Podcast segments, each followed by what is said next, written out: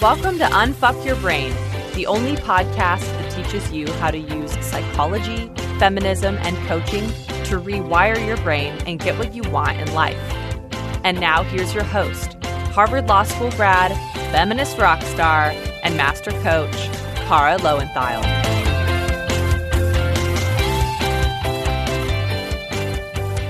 Hello, my chickens. How are you? I miss you all.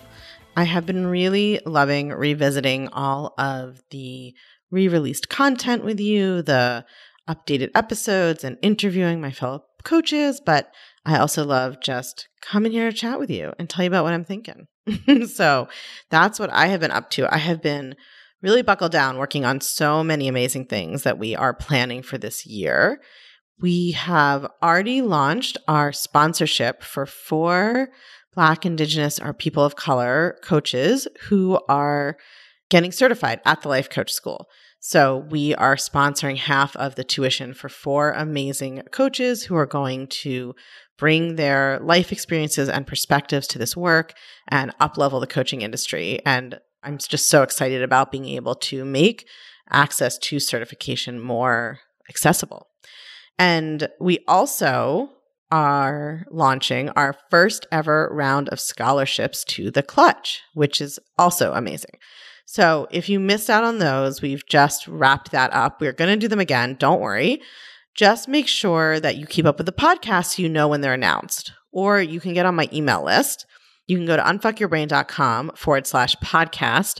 And when you go to that page, there's a pop up that comes up that gives you the option to sign up for a free podcast guide, which is actually amazing and will help you take what you learn in the podcast and apply it more deeply to your own self work. So, really, you should go sign up for this anyway at unfuckyourbrain.com forward slash podcast. Just give it, you know, a few seconds. The pop up will come up, but also you'll then be on my email list. So, you will have first notice of everything that we do in the future, including the next time that we open up Clutch scholarships. So we did that. What else have we been, I've been doing? I have been doing my body image masterclass, the Unfuck Your Body Image program. First time we've ever offered that outside the clutch. And that fills up really quickly and people are so excited. And I am so excited to teach them this work. I feel like body image work is one of those things where people hear about it and they just are still thinking like, well, I just, I, I really do need to lose that weight or like change my exercise or be healthier and then I'll love my body.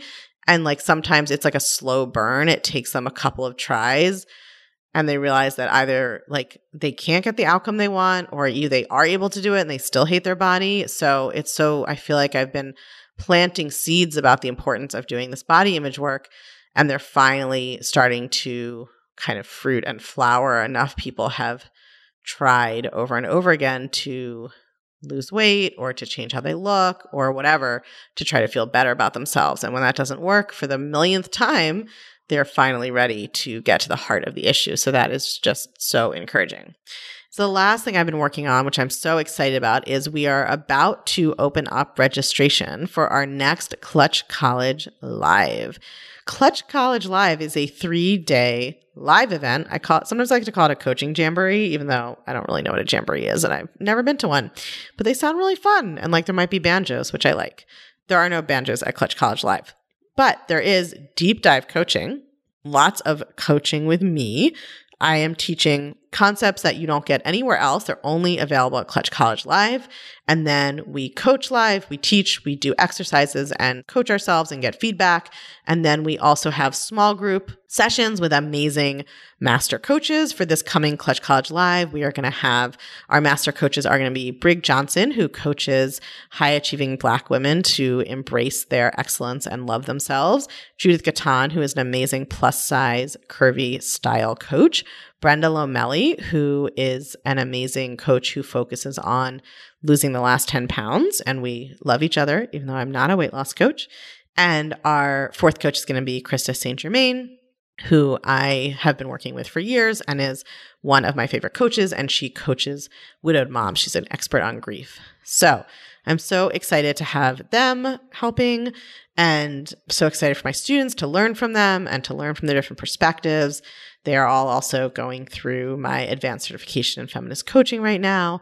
And they just bring such a wealth of different diversity and experiences and backgrounds and perspectives on coaching. So we're going to be working on the model, becoming amazing at using the coaching model that I teach, not like both so that we can handle any upsetting situation that comes up and change our thoughts about it, but also so that we can create positive emotion and positive thinking to just feel great and achieve the things we want to. Then we're going to spend a whole day on goal setting. Everybody's going to work through setting a big goal, how to achieve it without burning out and without giving up, right? No hustle, no giving up, and still how to achieve big goals, how to know how to set the right goal, what the right goal is, how to set up your process for the goal, all of that. And then we're going to be talking about relationships, any kind of relationship that stresses you out we're going to talk about how to feel more peaceful and calm and capable and in charge of how that relationship goes and how it feels. So I love these events. They're one of my favorite things that I do. It is so fun to get a smaller group of students together live. You know, in the old pre pandemic days, we did these in person, and I can't wait until we can do them in person again. But we actually have such a fun, amazing time on Zoom. We did one of these in January, and even though I was a little concerned, the feedback was unanimously that it was amazing and they people would have like done another three days that their energy never lagged that it was engaging and transformative the whole time. They forgot they were even on zoom. We had one student say that if we were offering the same event with the same content and the same price she would have signed up to do it all over again right away and paid again. So they're amazing. I'm so excited. So, they're only for people in the clutch. If you are in the clutch and you're listening to this podcast the day it comes out, we are going to be opening up registration very soon. So, keep an eye out. We've been posting in the Facebook group, we've been sending emails so that you don't miss it and you know when we're doing the live webinar, when you can start to register. These always sell out within like 48 hours. So, definitely keep an eye out. And if you aren't in the clutch, but this sounds amazing, you want to join the clutch so you can try to come you can text your email to plus one 347 934 8861. So that's just send your email to plus one 347 934 8861 and you will get a link to join the clutch, or you can always just go to unfuckyourbrain.com forward slash the clutch. And as this episode is going to teach you, the clutch is basically a philosophy symposium. so you're going to find out more. So let's take that apart and let me tell you what I mean by that. Okay. So, doing so many fun things. It definitely feels like spring is here, the trees are starting to turn. I think we may have made it through the pandemic winter. It feels like life is unthawing a little bit. So, what I want to talk about today actually came out of a conversation that I had with my brother right before winter, like back the last time it was nice enough to be outside, earlier in the pandemic. I think it was in the fall because I remember that we were sitting in Washington Square Park and, you know, we were outside, obviously, pandemic. So, my brother and I both went to Yale for our undergrad degrees, and we both took part in this program that's called Directed Studies. So, it's basically like a year long great books curriculum, and you have small seminars with professors rather than taking big lecture hall classes, right? Which is like your normal freshman experience. You think of all those 101 courses, huge lecture hall, and you have TAs mostly. And when you're in directed studies, it's like having advanced, like upper class seminars, but it's all first years who are all doing the same program and you're reading these the great books on multiple topics. Okay. So, but point being, we have and we were both raised by a rare book dealer. so, we've read a lot of classical literature and philosophy. And I have to say I actually kind of stopped reading that stuff after law school, which was another 3 years of this because I just felt like after 20 years of education, or longer than that, oh god, who out so long. I'd had my fill of like pontifications from white men in 1732 about the nature of the world. but I have a very deep background in it. And my brother still reads classic philosophy and history and the like, you know, kind of for fun for him. Okay, so we're sitting on this bench in the park. And I was talking to him about how my own coach had recently asked me, like, how did I see myself? What word would I use to describe myself? Would I call myself a coach? Would I call myself a teacher? Would I call myself an entrepreneur? And I'm all three of those things, right? I'm even a businesswoman, which I used to always, I fought that name very hard in my master coach training. So it's like a long running joke with my coaching friends. I'm all those things. But here's what really came to mind. And it felt kind of funny to say it. So I was telling my brother, I was like, you know, it feels ridiculous, but like I kind of think that I'm a philosopher. I think what I'm doing is thinking about philosophical questions just in this kind of life coaching format. And so I felt kind of, you know, silly saying that, but my brother, who is not beset by decades of internalized sexism and misogyny, you know, just shrugged and said, Well, I think most of good philosophy is actually self help in some ways, right? That's always been the case. And that just kind of knocked me out because all of a sudden I thought back to all the philosophy I'd ever studied and I realized that he was totally right. And so today I want to explain to you why I think philosophy and self help are kind of the same thing a lot of the time and why that matters, right? It's not just semantics. It's not just, well, okay, call it one thing, call it the other, because what we call things and how we think about them impacts how we experience them and what we do with them. That's the whole point of this podcast, right? How we think about things impacts us. So I want to kind of go over the different classical branches of philosophy. Don't worry, this is not going to be a snooze fest, I promise. but just talk about kind of what those different philosophical branches and studies look into and question and how that relates to our work. So, there are traditionally several different branches of Western philosophy as a discipline. You know, some people say four, some say five, some say 10, whatever. It's for our purposes, really doesn't matter. I'm going to talk about it as basically four overall categories, and two of them have subcategories. So, we're at a total of about like eight. we're splitting the difference. Okay, so I'm going to give you the names and talk about what each one was, but here's what I want you to really listen for. I want you to listen to the questions that each category of study or philosophizing is interested in. What questions does it ask, right? What are the questions that the people who do this philosophy work think about? Okay, so the first is metaphysics. So, metaphysics is the study or the theories of the nature of the physical universe and reality. So, metaphysics asks questions like what is real? How can we know what is real? Where did the universe come from? Those are metaphysics. The second is epistemology. So, epistemology is the study of the nature and origin of truth and knowledge. And so, epistemology as a discipline investigates questions like what can we know to be true? How do we know the things we know? How do we learn the things we know?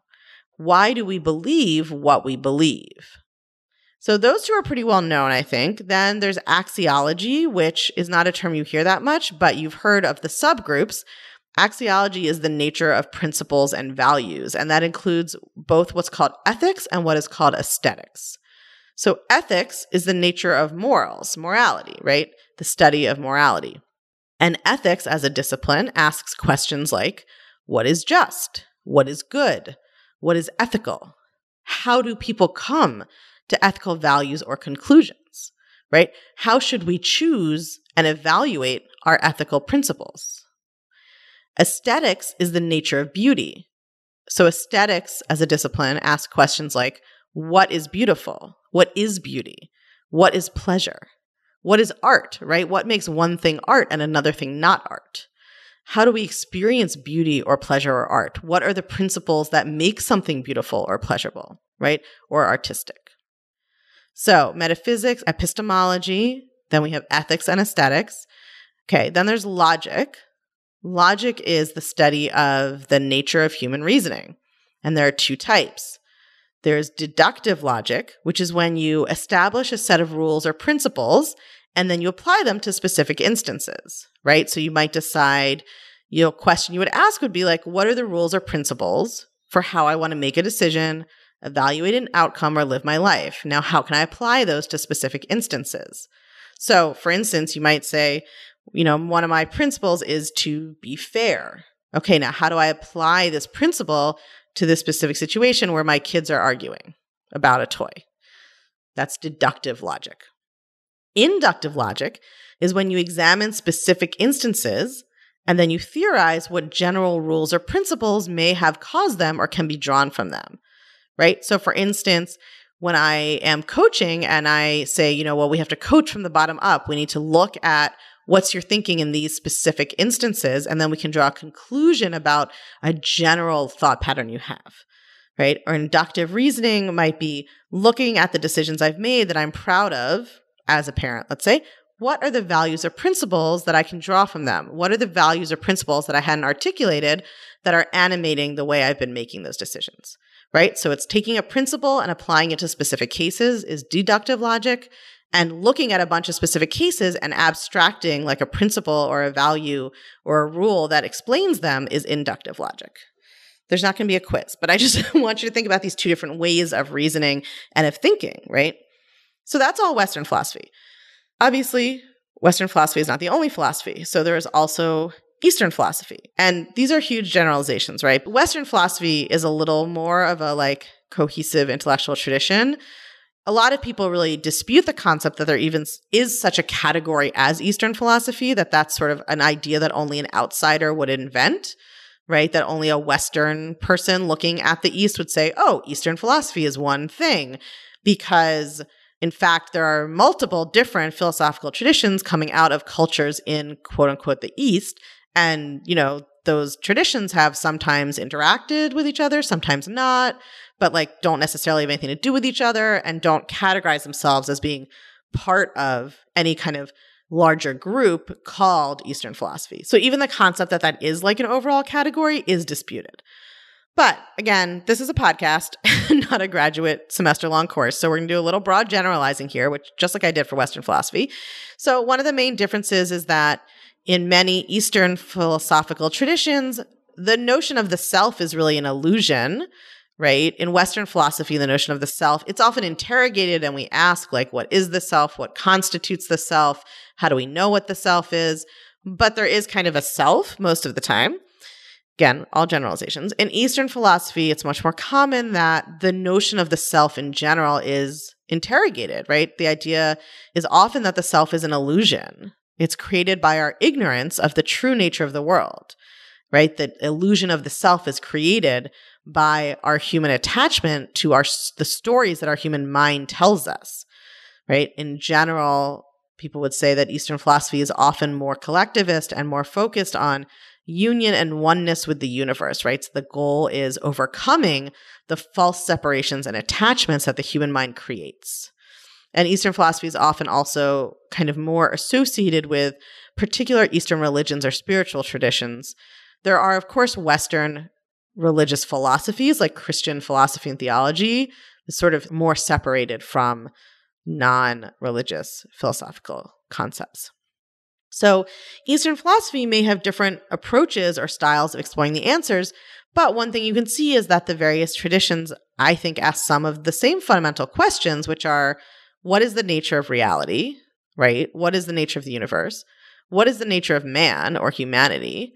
How do we know what we know, right? How should we act and behave? How should we think about our lives? What are the values a society should be organized by? So, what do you notice about these kinds of questions in either tradition, right? All of the various questions I gave you that different philosophical traditions might ask. What do you notice? What I notice is that they are all the kinds of questions that thought work teaches you how to think about and answer for yourself. Some people say there are three big questions of philosophy, and those are what is knowledge? How do we know what we know? How can we know anything? How do we decide what is true or what to believe? So, one big one is knowledge. What is it?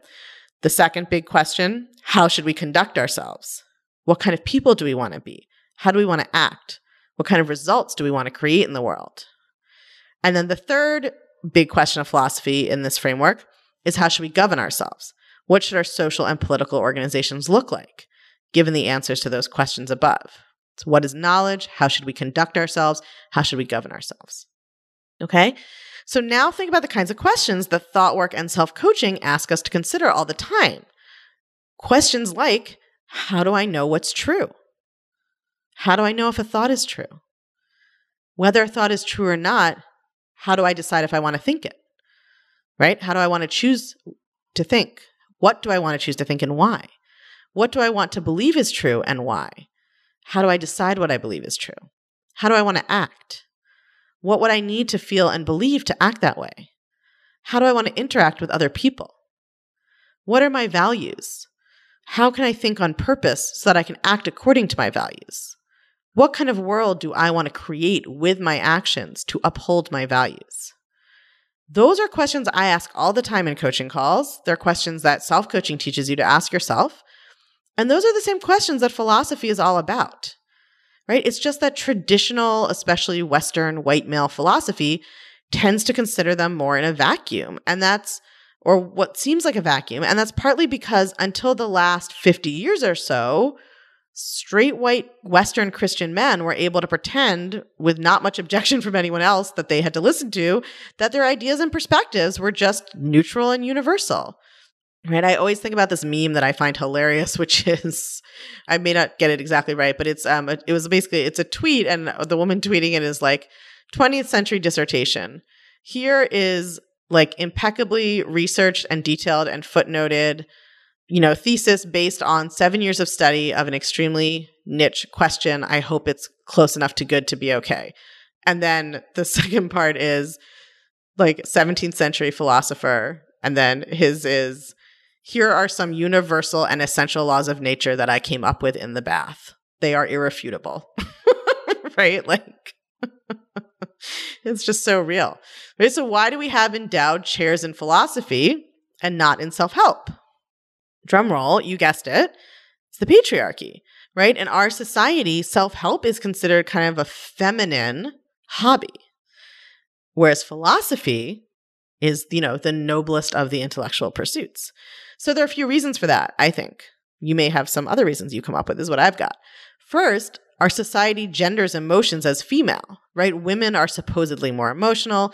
Women are supposedly more in touch with their emotions. So any self development work, anything that has to do with feelings other than the feeling of anger, basically, is inherently considered female or feminized. Second, women are the ones socialized to always think that they are not worthy or valuable just for existing, right? Men are socialized to believe often that they have inherent worth and importance, while women are socialized to believe that they have to earn other people's approval and hustle for their own self worth. And centuries of Christian religion dominating our cultural development in the West means that our social constructs have absorbed the idea that women are emotional and irrational and led to original sin, right? We're inherently sinful. And women are thus in constant need of improvement and correction in order to be worthy and good. And if any of that sounds far fetched to you, I just want you to go to the library and ask for any treatise on the differences between the sexes published between like 500 of the Common Era and 1950.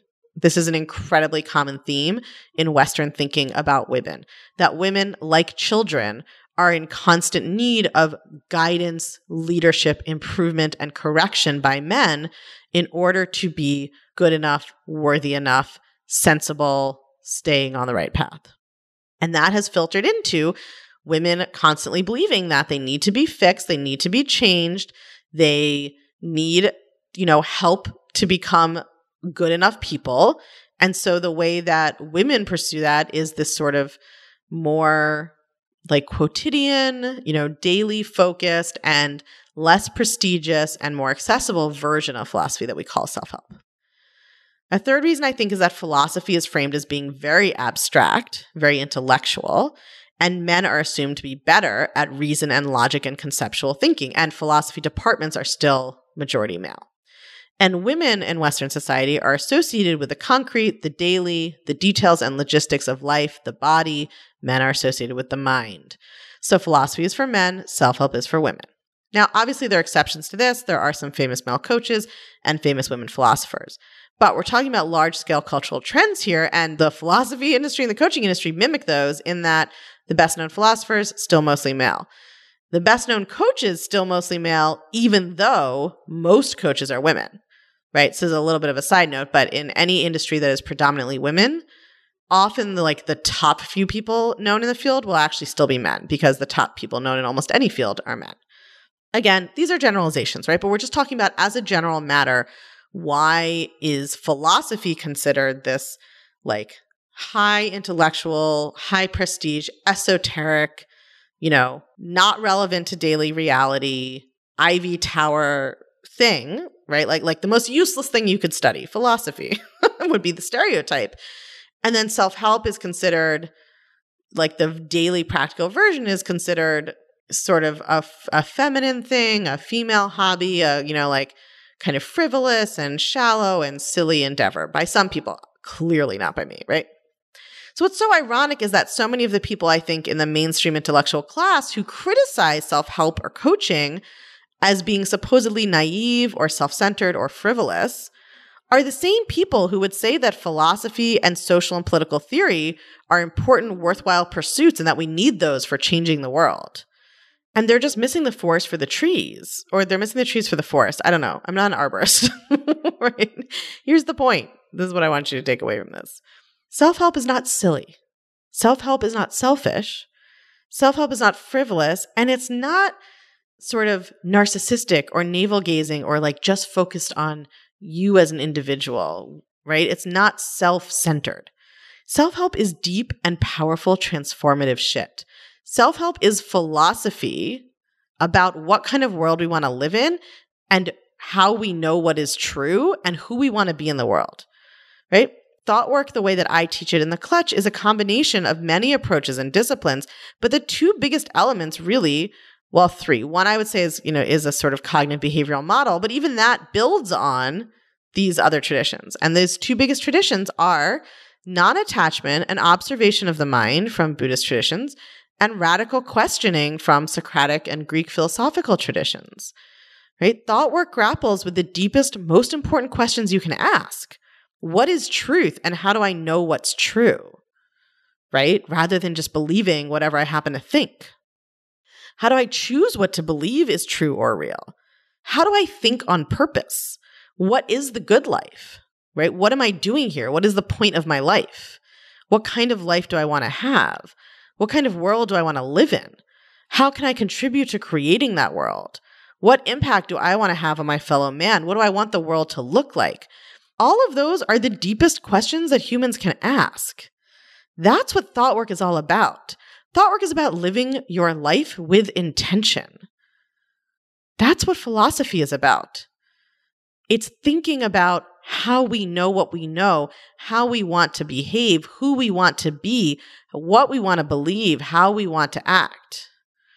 So the next time your brain tells you that you should already know all the answers, right? Just imagine somebody being like, well, I don't need to go to college or read any other philosophers. I should just know how to do this myself. No right? Or tells you you should be able to figure it out all yourself, or it's silly to need support thinking through these things. Every philosopher in the world has worked on some of the same questions that you are thinking about. And they usually do it with other philosophers and with teachers, right? If you think about Socrates leading his like band of students around and asking them questions is a long tradition. Every philosopher in the world, pretty much, has been in dialogue about these questions with their own teachers and their colleagues and the work of people who died 300 years before them, right? It's an intellectual tradition that is it's funny because I feel like the stereotype of the philosopher is like sitting alone in a room thinking. Is like this weird western male stereotype that like the great thinker just ideas just bloom out of their head like with no other input. But that's not actually how the world or brains work. Real philosophy is done in conversation and in concert with other people thinking about the same questions you are. And that's how thought work is done also, right? How to live your life on purpose and what impact you want to make in the world are the most important questions a person can ask themselves. And that's the question the thought work is always nudging you to ask. And that question is best asked and explored in community and in conversation. And that's always how it has been. So forget the Enlightenment gentleman philosopher, like sitting on the bluff in Cornwall, just thinking by himself, or well, in Germany or wherever, right? I say chicken philosophers in a coop together, talking about these things, learning from each other. That is the new frontier. That is the philosophy I want to be a part of. So I want you to go forth, think deeply, cluck loudly, my chickens. I will see you in the clutch. If you're loving what you're learning in the podcast, you have got to come check out The Clutch. The Clutch is my feminist coaching community for all things Unfuck Your Brain. It's where you can get individual help applying all these concepts I teach to your own life and learning how to do thought work to blow your own mind. It's where you can learn new coaching tools not shared on the podcast that will change your life even more. It's where you can hang out and connect over all things thought work with other podcast chickens just like you and me. It's my favorite place on earth, and it will change everything. I guarantee it. Come join us at www.unfuckyourbrain.com forward slash the clutch. Or you can just text your email address to 347 934 8861. If you text your email address to that number, we'll text you right back with a link to check out everything you need to know about the clutch. 347 934 8861. Or again, just go online to www.unfuckyourbrain.com forward slash the clutch. I cannot wait to see you there.